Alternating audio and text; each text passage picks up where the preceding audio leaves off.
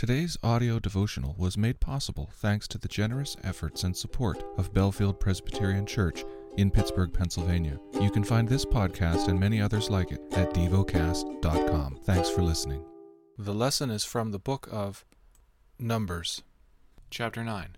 And the Lord spoke to Moses in the wilderness of Sinai in the first month of the second year after they had come out of the land of Egypt, saying, Let the people of Israel keep the Passover at its appointed time. On the fourteenth day of this month, at twilight, you shall keep it at its appointed time. According to all its statutes and all its rules, you shall keep it. So Moses told the people of Israel that they should keep the Passover. And they kept the Passover in the first month, on the fourteenth day of the month, at twilight, in the wilderness of Sinai, according to all that the Lord commanded Moses, so the people of Israel did. And there were certain men who were unclean through touching a dead body, so that they could not keep the Passover on that day, and they came to Moses and Aaron on that day. And those men said to him, We are unclean through touching a dead body. Why are we kept from bringing the Lord's offering at its appointed time among the people of Israel? And Moses said to them, Wait, that I may hear what the Lord will command concerning you.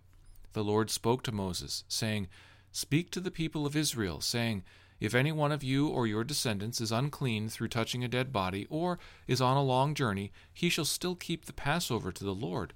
In the second month, on the fourteenth day, at twilight, they shall keep it. They shall eat it with unleavened bread and bitter herbs. They shall leave none of it until morning, nor break any of its bones. According to all the statute for the Passover, they shall keep it. But if anyone who is clean and is not on a journey fails to keep the Passover, that person shall be cut off from his people because he did not bring the Lord's offering at its appointed time. That man shall bear his sin.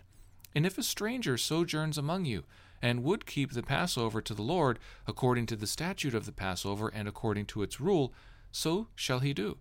You shall have one statute, both for the sojourner and for the native.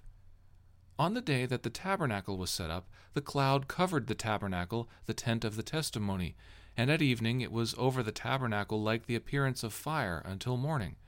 So it was always. The cloud covered it by day, and the appearance of fire by night. And whenever the cloud was lifted from over the tent, after that the people of Israel set out, and in the place where the cloud settled down, there the people of Israel camped. At the command of the Lord, the people of Israel set out, and at the command of the Lord, they camped. As long as the cloud rested over the tabernacle, they remained in camp. Even when the cloud continued over the tabernacle many days, the people of Israel kept the charge of the Lord and did not set out. Sometimes the cloud was a few days over the tabernacle, and according to the command of the Lord they remained in camp. Then, according to the command of the Lord, they set out.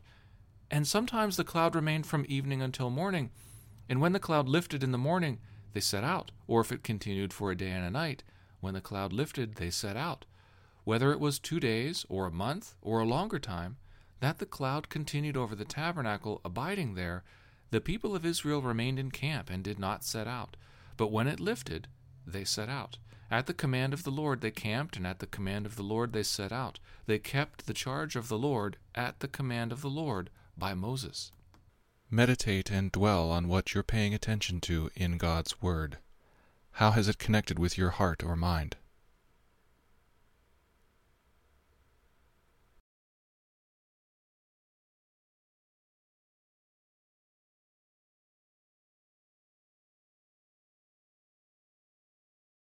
Pray to God freely about what has moved you today. Turn your thoughts to Him and enjoy His presence.